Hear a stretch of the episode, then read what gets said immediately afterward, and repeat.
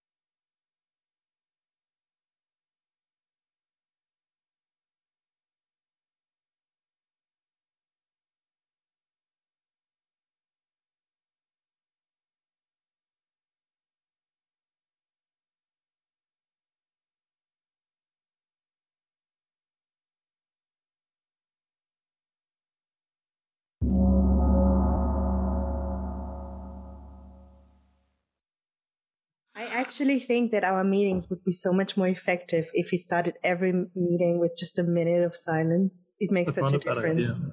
Yeah. No, yeah, we should try that, definitely. It, it, it helps you organize your thoughts a little bit going into stuff. Yeah, and you really arrive. You really become present as well, which is something yeah. I enjoy. So, Augustin, I'm based in Vienna, so I'm talking to you from Vienna. Where are you right now?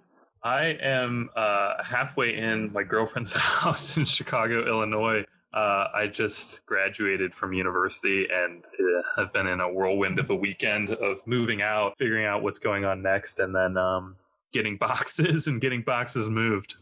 And you're going to move again very soon. And of course, I think because you're the host, it would be great if you if you say a bit more on where you're going to move to and a little bit more about your life, if you want to share. Yeah, sure. So um, I, I was a student at the University of Notre Dame up until two days ago.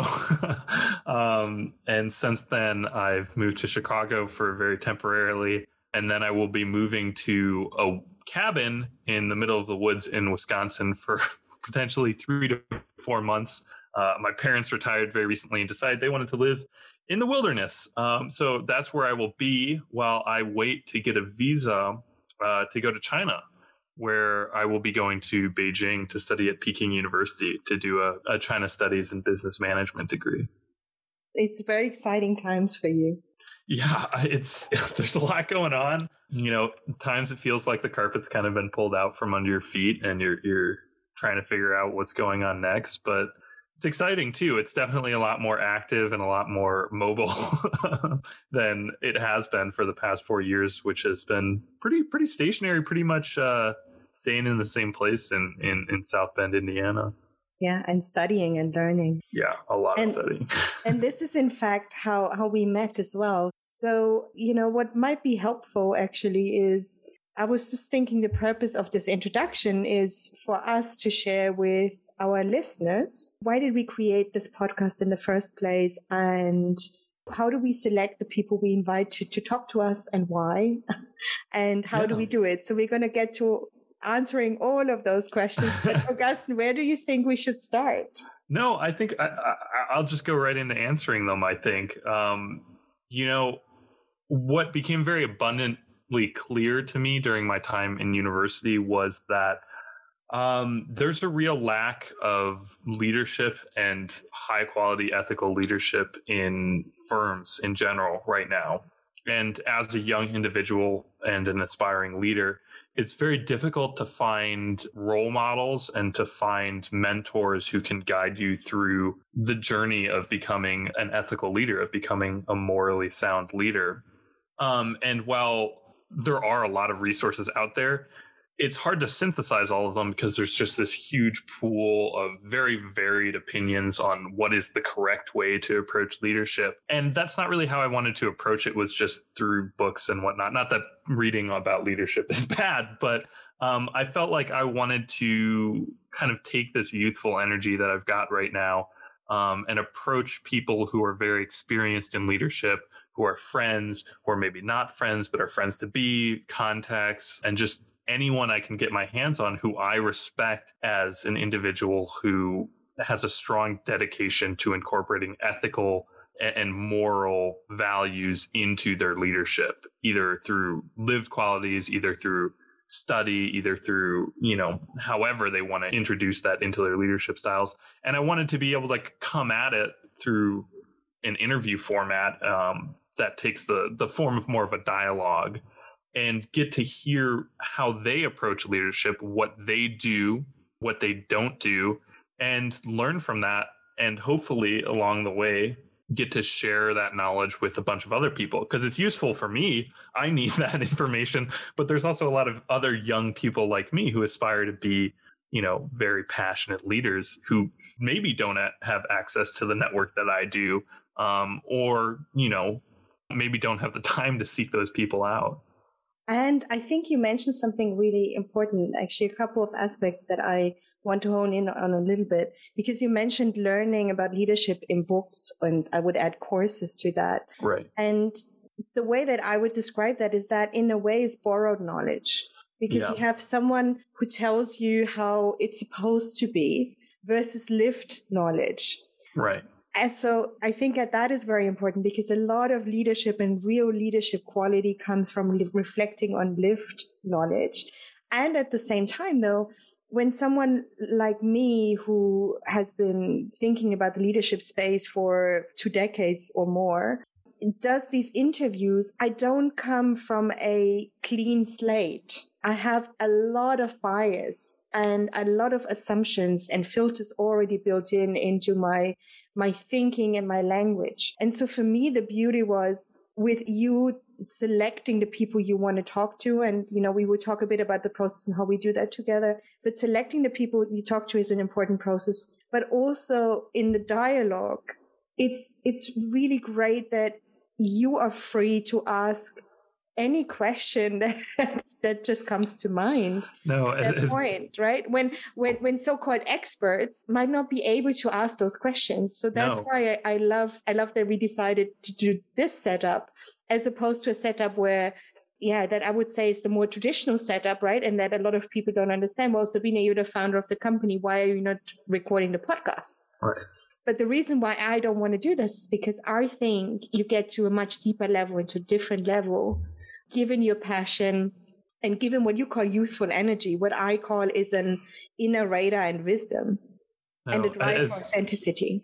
As David said, I, I can be the um, the happy fool. I can come in with pretty much any question because I have no strong foundation, and I can ask the questions that would be embarrassing maybe for you to ask, or that you maybe couldn't get away with asking as, you know, an experienced leader. But it was one of the things I was talking about with Colleen about too, was that there is so much vocabulary around leadership right now, whether it be, you know, these acronyms or, or whatever, that no one's going to know it all. And it's nice that I can just come in and be like, I have no idea what the hell you're talking about. You're going to have to, you're going to have to explain that for me, because there's a lot of people out there who, who don't know it, even experienced leaders. And it's so liberating when you're able to do that, actually. Building on this, tomorrow we're going to release an article. So for the listener, it's uh, it's the end of May. By the time you listen to this, it's probably going to be published. But we're releasing an article on diversity, equity, and inclusion. And it's a real basic one-stop shop article. So if you don't know what does diversity mean, what does equity mean, if you don't know the studies, if you don't know the sort of fundamental basics, and you want to find out, you can do that by reading this article. Because we find in, in a lot of our work that what you just shared is very true. We often use words, but we haven't filled them with real meaning. Right. And a real understanding and a common understanding, right? Or a common mm-hmm. definition. I mean, one of my uh, closest friends at university was a professor by the name of Carsten Dutt, and that was his field of research was um, the difference between understanding and knowledge. And his his feeling was that knowledge is overly abundant right now, whether it be through classes, whether it be through, through courses. And he defines knowledge as, as, you know, material that you study from a textbook but don't internalize. Whereas understanding is is living it, applying it in a real setting, seeing how it works, and then coming to fully understand how to best utilize that. And that's what I really want to present through the course of this podcast, is kind of a really understood approach to leadership from people who really understand how to apply this leadership knowledge. And we'll give you like real life examples and, and kind of, you know, experiential advice. And you made a broad statement earlier about ethical leadership, which I think is is true. It rings very true to me as well, um, that there is a leadership, in my words, a leadership crisis, that it's really difficult to find role models uh, in the sphere. And I think the reason for that is because good people have to make difficult decisions. And I'm actually quoting a title of one of my favorite books on ethical leadership, which is actually called How Good People Make Tough Choices. And one of the uh, one of the items Rushworth M Kidder makes abundantly clear in this book that I just want to share um, with our listeners is that we often believe ethical leadership is about making a decision between a good option and a bad option. But that's not actually true. The tough decisions are often between a good option and another good option. And oftentimes we are tangled in different dimensions and paradigms, almost opposite. So he says, for instance, we have to make a decision between truth versus loyalty. Mm-hmm. We have to make a decision between an individual interest and a community interest.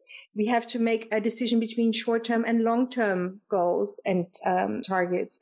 And then, of course, there's the question, what is more important, justice versus mercy? So those are his four paradigms. And I think he's so right, because these elements create real dilemmas. Yep. And for us to talk to people who we believe in all their humanity, I should say, right? Because we know we're all on some level flawed human beings, and we all have our shadow sides and we have our positive sides.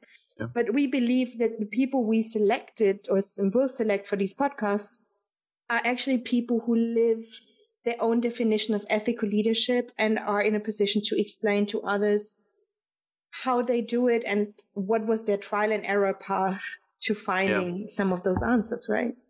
No. And I think, you know, one of the approaches I've always had to kind of morals and, and spirituality and whatnot throughout the course of my life, and I'm going a little bit roundabout, but don't worry, I'll get back to my point, is that, you know, you are presented in life with so many different approaches to solve a problem.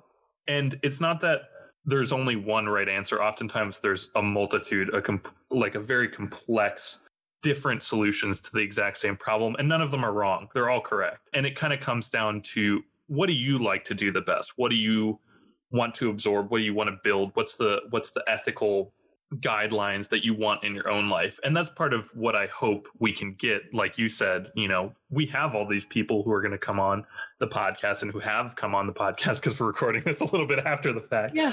Um, and they present their own solutions to problems, and they're different a lot of the time, and they have different spiritualities, they have different mindsets on how to approach things.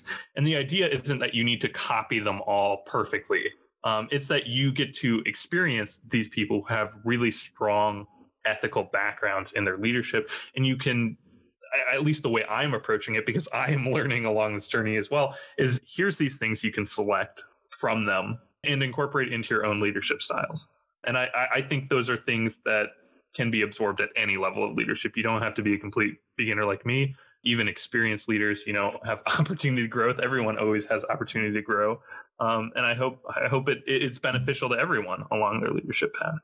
And I think building on this foundation, one of the items that was also quite key for us early on is we don't think the world needs another podcast of how to. Right. So how to be this and that, how to achieve this and that.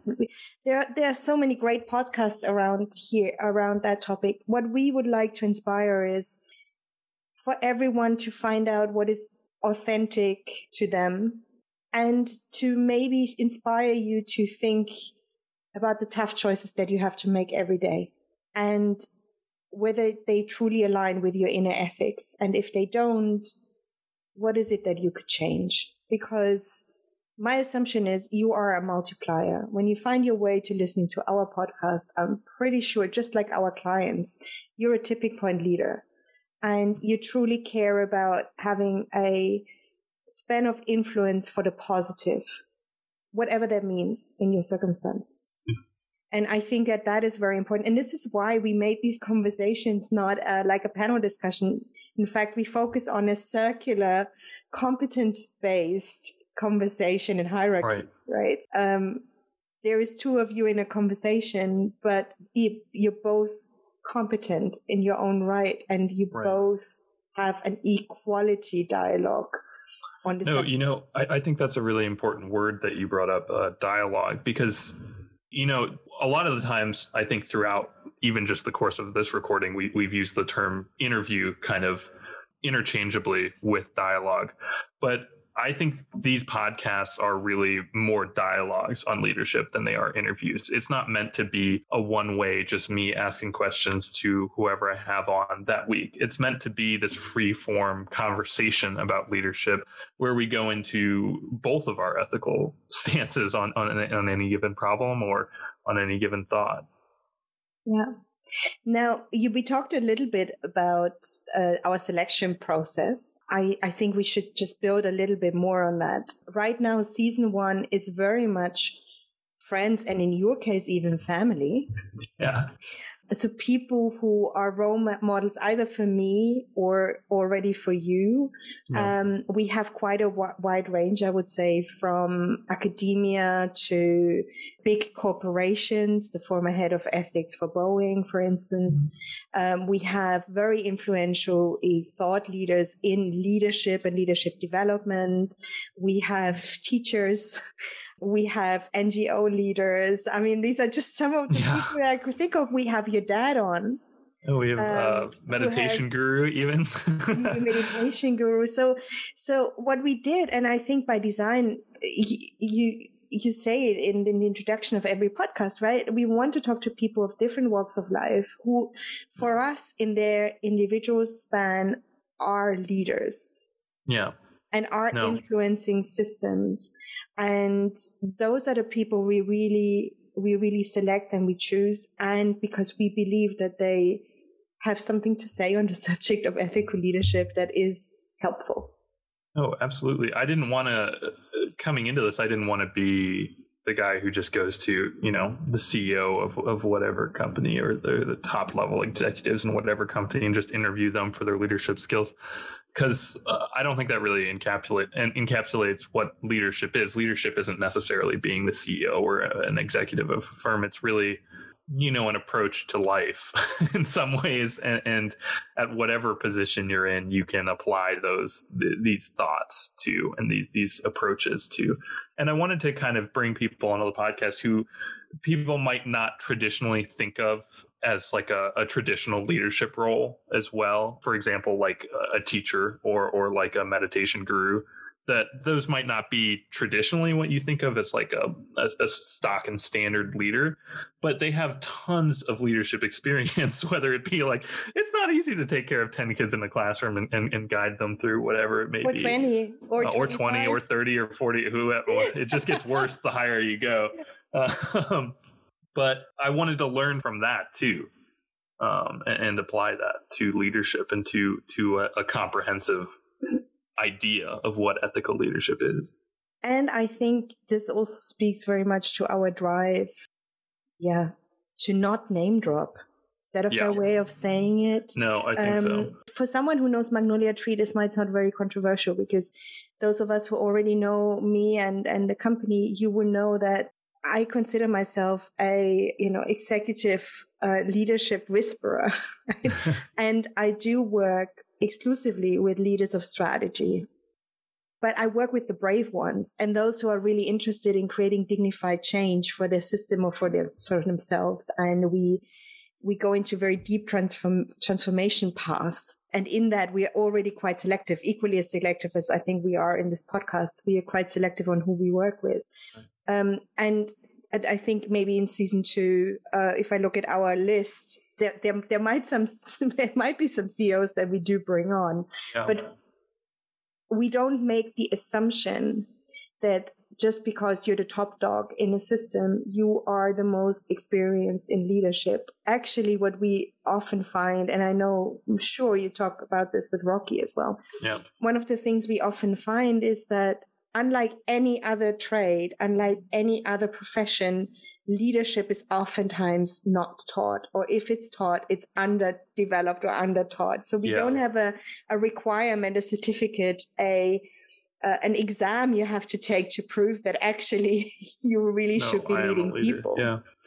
And so, so I think that that, that is a part, part of a long-winded answer to say, yeah, quite by design, season one, actually, I don't think we feature a single C E O in season one.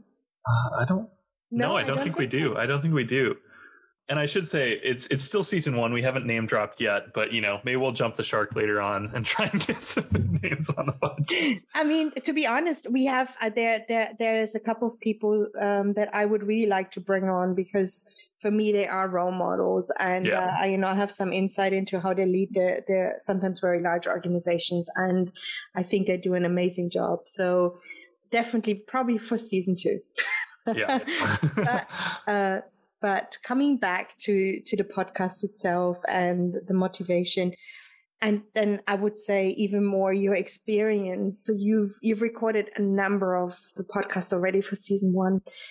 Is there just one insight that you say, wow, that really surprised me, or I did not expect that at all? You know, one thing that I've been harping on a lot, and, and it's something I've mentioned, you know, as I've gone on through the podcast with different members, but I think the um, incorporation of like meditation into leadership is something I was very surprised by. And, and a lot of different people kind of called it by different names, but whether it be like, you know, going for extended walks in just silence and like reflecting, or just having space in your day to be self-reflective, or literally going through a mindfulness meditation exercise. Almost everyone that I've talked to so far who I have considered to be a really high level ethical leader has some moment, whether it be daily or weekly, at least regularly, where they take to just self-reflect or to just be in silence or just to think. And that was surprising to me. Because, you know, I think what I, what you hear a lot um, from leadership is just, it's just go, go, go, you know, always trying to stay busy, always being, you know, efficient with your time. And, you know, whether it be the Pomodoro strategy or whatever it is, um, I was surprised to hear that a lot of people were really strongly recommending just taking a solid amount of time to yourself in the day. Um, and I thought that was powerful. And, and, and you know, I, I won't lie, I haven't been so great about doing it myself, but I'm trying to incorporate it in more. Um, and, and it's really nice to take a moment just to to sit down and, and think about, you know, why you're doing something rather than what do I need to do next? Yeah, yeah, I completely agree. And I think the stillness, I mean, there's so much science and research out there, but really practicing it, even just like you and I did. Yeah. For the beginning, um, before before we started this conversation for real, it's very helpful because it does keep us focused. And as the the podcast recordings went on, how did your interview style change? Or, you know, what what you did know, you introduce that was fun? Or, you know, how do you keep it interesting? There's three questions in one for you. No, it was interesting because when I when I started out, um, I was kind of like, oh God, I have no structure for this. What am I going to do? Like, I, I don't have questions pre-planned. I don't have anything. This is just going to be off the cuff. Can I handle this or not? And I had that first interview with Rama and it went really well. Like, just not having a plan worked out far better than I could have expected. Um, and it was interesting because as I started to go into like more of the middle recordings, I tried to introduce more of like a structure and like a back and forth. And and when I did that, I, I found it didn't, it worked worse. It, it didn't improve the quality. Um, we did do some fun stuff. Like we introduced like fun personal questions and stuff. And I really liked that. But then I tried to introduce more structured questions to it. And I felt like it just kind of ended up being chunky. Um, and it, it kind of broke up the conversation and it didn't let it flow. And it went much better when I was just, you know, having a conversation, you know, and, and interjecting when I felt like I wanted to ask a genuine question rather than having some pre-planned question that I, I tried to force through. Um, and, and I really like, and, and it's interesting because I went through this arc, you know, where at the beginning it was unstructured, middle it was more structured, though still pretty loose. Um, and then at the end, I've kind of come back to having more free form and less planned because I just think it goes so much better. And I think for the message we're trying to have too, um, with like the dialogues on leadership, actually having a dialogue, an open, unplanned dialogue is much more in character, um, than trying to force anything. Yeah. And, um, for the listeners, um, I have a couple of thoughts, what I would recommend, but you as the host, what would you recommend the listeners do, or what is the maybe inner mindset that they should put themselves in while they listen? Do you have any thoughts? Yeah, I would say, you know, for strategies um, to get better at leadership, I think the biggest thing for me is find a mentor. That's kind of what I've I've come away with after interviewing all these really phenomenal people, is you start to realize like, oh, wow, they really have a lot they can say. And it's not like any of them are, well, I won't say any of them, but um, most of them are not going on to write books about their, what their leadership style and what they're doing. Most of them don't have podcasts. Most of them don't have, you know, YouTube or whatever.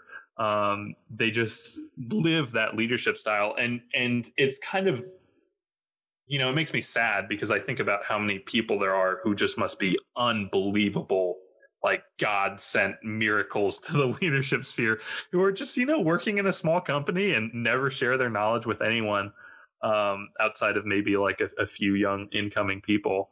Um, and I think that's, that's a real opportunity lost. Um, so in your own life, for the listeners, I would highly recommend you keep an eye out for people that you maybe just intuitively think is a really great leader, that someone that always, you know, is present, who is great at conversation, who really makes you feel valued and heard.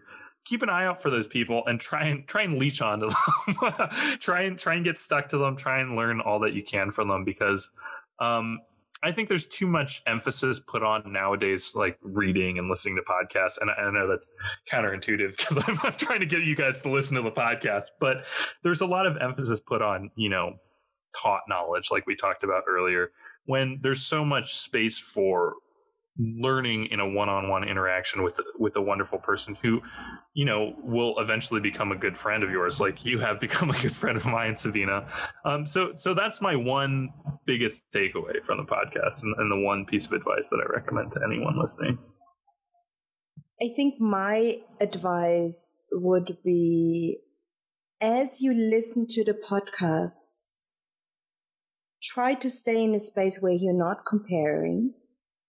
So it doesn't become competitive, or it triggers you in a way where you go into a place of saying, oh, I'm not good enough, or I could never do that. Because I think we have a lot of that on social media, especially. What I would say is listen, listen to it with a small inner critic. So ask yourself, how would I do this? Do I actually agree with this? Does this make sense? Um, could I, could I challenge this assumption? And if I like this statement, then think about, okay, how could I incorporate that in my life? Or am I already incorporating it in my life? We lose so much energy by drawing comparisons with other people. No. And we lose so much individuality. And we lose our own potential and strength by doing that, right? Um, one of the one of, one of the courses you and I have been talking about, and I know we will do it one day. We've just been so busy because we've been growing so fast. But uh, one of the courses that Augustin and I have been talking about is to actually offer something for early twenty-something-year-olds who are yeah. maybe just graduating, and talking to them about what I wish I knew about career. And one of the things that for me are actually really critical here is, um, it's, it's a small story, but you lose so much energy when you look to the left and to the right that you could really use to just look forward. So that, that would be my... Or inward. and inward. Yes, absolutely inward. I mean, I'm a coach. That's kind of occupational hazard, I think. Uh, right. to recommend that to people. Yeah, but you're right. Not to sound too cheesy. No, but it's totally true. I completely agree with that. Fun question time. Okay. Are you where you wanted to be at this stage of your life? Um, how has your life path varied from what you anticipated five or ten or fifteen years ago? You know, it's interesting because fifteen years ago was quite a long time for me. I believe I was seven years old at the time. Um, yeah, I really am where I wanted to be at this stage of my life. You know, university was interesting, and it wasn't exactly what I thought it would be. You know, and I, I, being in COVID especially, it was not the social interaction that I thought it would be either. But I really learned, it was more of an opportunity for me to learn what I wanted to study and what I wanted to pursue, um, and what I didn't want to pursue, rather than it was a, a strong learning opportunity. Um, and I definitely built a really good, solid foundation of, of, of study and whatnot. But I don't think I got to hit what I really was passionate about. And that's why I'm super excited for where I am right now, going next year to, to, to Beijing to study China and to study business management, because those are exactly what I want to be studying. That's exactly the passion point that I've built over the course of my four years in university. Um, as for how has my life path varied from what I anticipated five years ago, I had no idea I would get a master's. I was so done with really? with with academia and with studying when I was uh, a senior in high school, doing all the I B exams and everything. I just wanted this to end as soon as possible. So it's funny that I'm now, um, you know, going an additional two years to get a master's degree when I never thought I would get past undergrad. ten years ago, you know, now it's getting tricky because ten years ago, I would have been thirteen years old. And back then, I think what I really wanted to do was be an astronaut. And it's still secretly a deep set, a, a deep set little um, dream of mine is to be an astronaut. And hopefully in my lifetime, space travel will open up a lot. So it won't be as intense. Like I don't have to be a Navy SEAL with two PhDs or whatever to get on a plane to go and uh, let my bone density decrease. Lastly, fifteen years ago, seven years old, I don't even remember what I was doing when I was seven years old. I guess I had just moved to Hong Kong when I was seven, and I was very sleep deprived because I was reading books until three or four a.m. every night. I got way too into reading, but I remember uh, Flat Stanley was very, very big. I, that's that's a deep cut. I don't know if anyone's going to know what I'm talking about. But what, what did I want to do when I was seven? I don't even know. It was so long ago. So I guess I'll leave that one open-ended. But I assume he'd probably not be expecting me to be pursuing a master's degree in China studies. Thank you so much. Thank you for sharing that. So how should we do it for me? Do you want me to I guess I get to pick number? the number too, because you also kind of know the question. So it's only fair that I get to pick. Yeah, whatever, whatever works for you. I'm cool. I'm game. Okay. This is one I've actually wanted to ask a lot of people. So I'll just force you to do it. Fantastic. Because no one's picked this number yet. Um, number eighteen. Okay, but you have to read it. I don't have it. Um, okay, I'll read it aloud for you. Number eighteen is, in what areas are you happy to be good enough? In what areas am I happy to be good enough?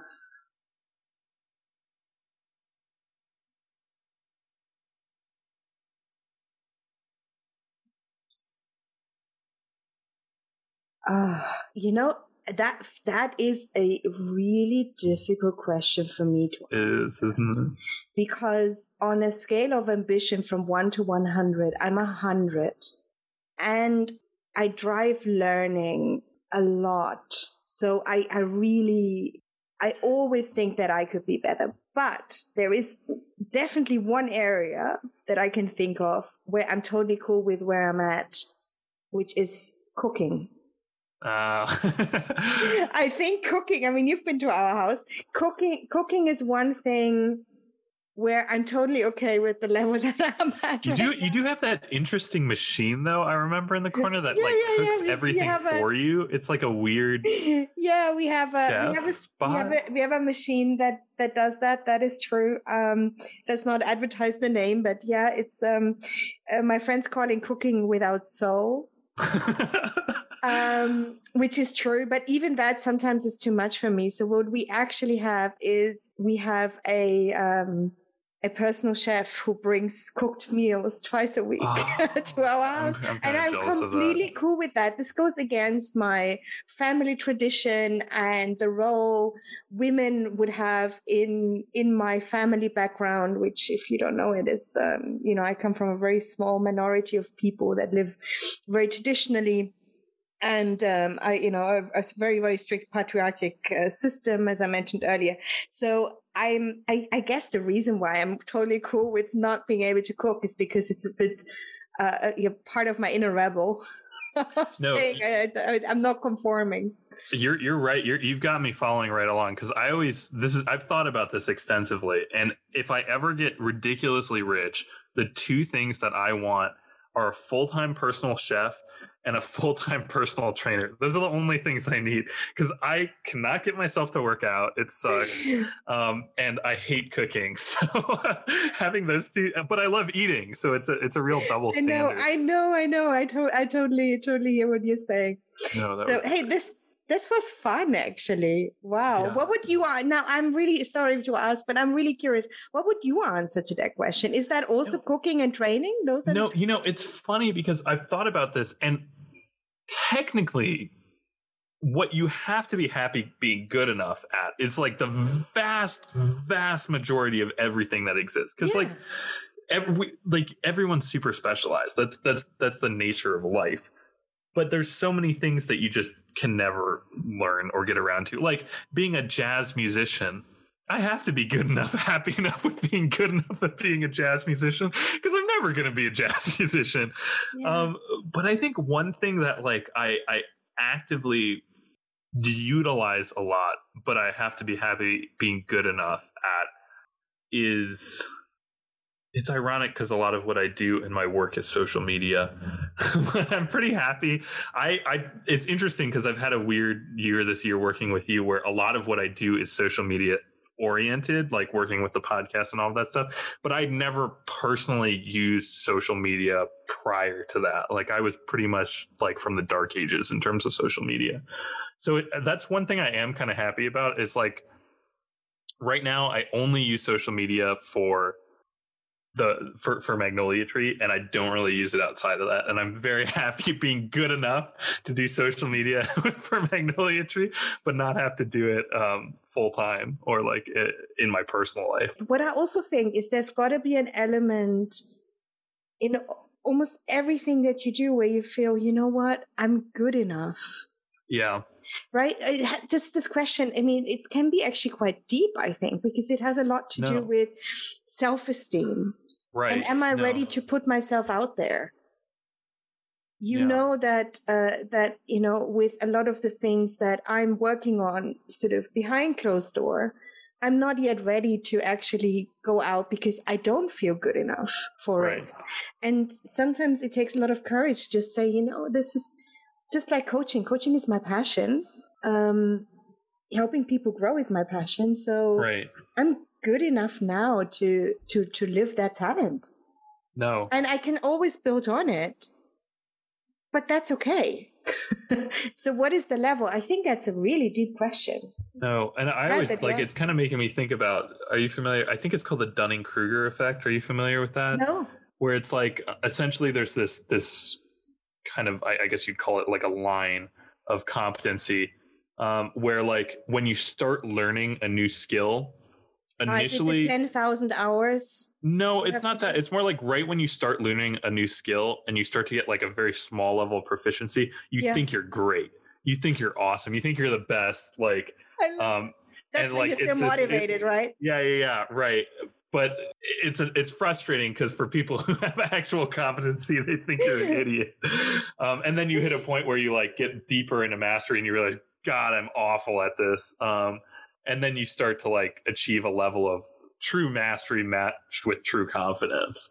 Um, and I think that's like the interest. That's the hard part, at least being young like myself, is like I'm very much like, I'm past the Dunning-Kruger point where I'm like, oh, I'm great at leadership, you know? Um, and I've gotten to the point where it's like, God, I'm getting better, but I'm still pretty awful. Um, and that's the way it is for like a lot of things in my life right now. Um, so I'm looking forward to getting a higher level of mastery and feeling better. And actually closing us out, that reminds me of a conversation you and I had a bit more than a year ago, actually. I don't know if you remember, we were driving in Austria in a car and you asked me the question on how do I get better at leadership? Yeah. And I made maybe a bit of a brutal comment, but by saying we learn leadership by leading. Yeah. But I believe that, and connecting that to something you said earlier, a bit jokingly, but actually I think it's true. It's by by experiencing it and having this inner reflection. Yeah. So looking inward as well.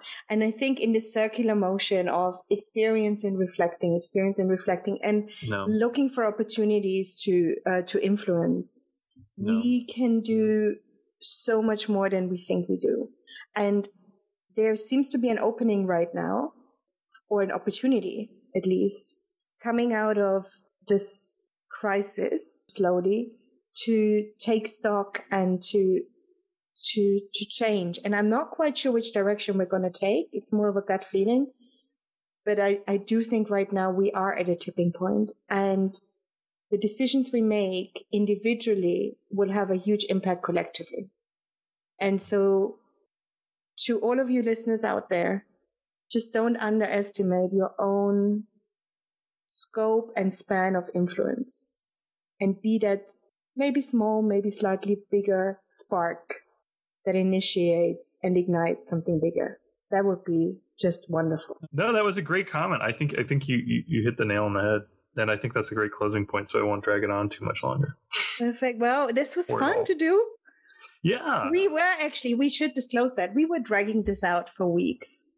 Yeah. I mean, more than more than us. weeks. Both of us. We I were... don't know why. But, you it's know, nerve-wracking. It's not, yeah, no, and it's never easy to record yourself, right? It's no, yeah. To interview someone, but to, to record yourself in a dialogue and to do this with some performance mindset and expectations, I think is never easy. Um, but I'm glad that we finally did it. And I oh. just personally, I think what I really want to close with, mm-hmm. uh, but I, I, I could see that you, you wanted to get a word in, which sometimes. Yeah, I just wanted to say, like, but, this yeah. was literally, we must have canceled at least eight times. Um, at least. And I think, like you just said, it's that performance anxiety where it's weird because I have no fear going into recording with someone else, but there's something about when it's like us and it's going to be the face of the podcast and like this is the first episode or whatever. You know, we were supposed to record this before we recorded any of yes. the other podcasts, and now it's like pretty much at the end of the season we're finally recording it. Um, well, and I guess right, we want to convince people to listen to uh, to to this podcast. We care yeah. deeply about it, and so we want to make sure that we give you the right buzz and the right energy yeah. so that you're, oh. you're really intrigued and Absolutely. you actually want to listen. So I feel a weight of responsibility on us, and this yeah. performance anxiety definitely hit me. No. Um, so yeah, full disclosure, this is not always easy, stepping on the stage in the way that we do and in the way that you do by doing this podcast. No, even for... easy. Even for both of us, where you you've got years of leadership experience, decades, and you know I have a complete background in like public speaking and being on stage and you know interviews and whatnot. It, it's hard. It's hard sometimes you, to to take that step, but if you take it, hopefully it'll turn out good. Even if it doesn't, there's something that'll, that's to be learned. Well, we really hope that uh, you leave comments, you leave likes. Uh, what do they always say on social media? Share, like, like uh, comment, share, like, and su- like, share, and subscribe. Yeah, yeah. No, seriously, just subscribe. Give us some feedback. We we love we love to hear from you. We love to hear how you find the talks. If you have suggestions for people we should talk to, we'd love to hear those too. Engage with us on on our content. That would be just wonderful.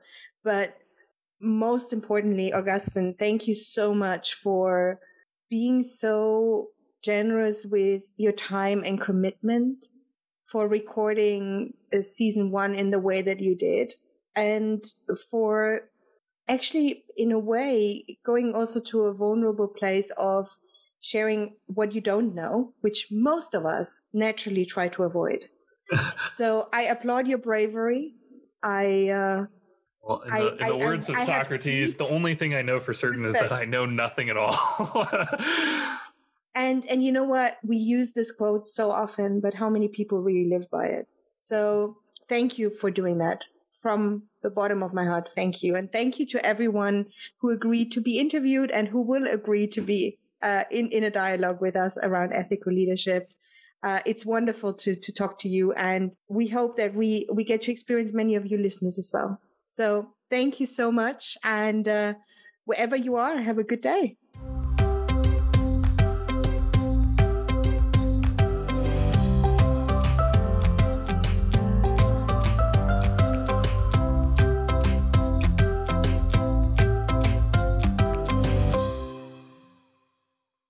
You've been listening to the Inspiring Brave Leaders podcast by Magnolia Tree. This is Daliana Elieš, the editor of the podcast. Feel free to reach us or visit our website for more bursts of inspiration around leadership. You can find a link for our website and our social media platforms in our bio.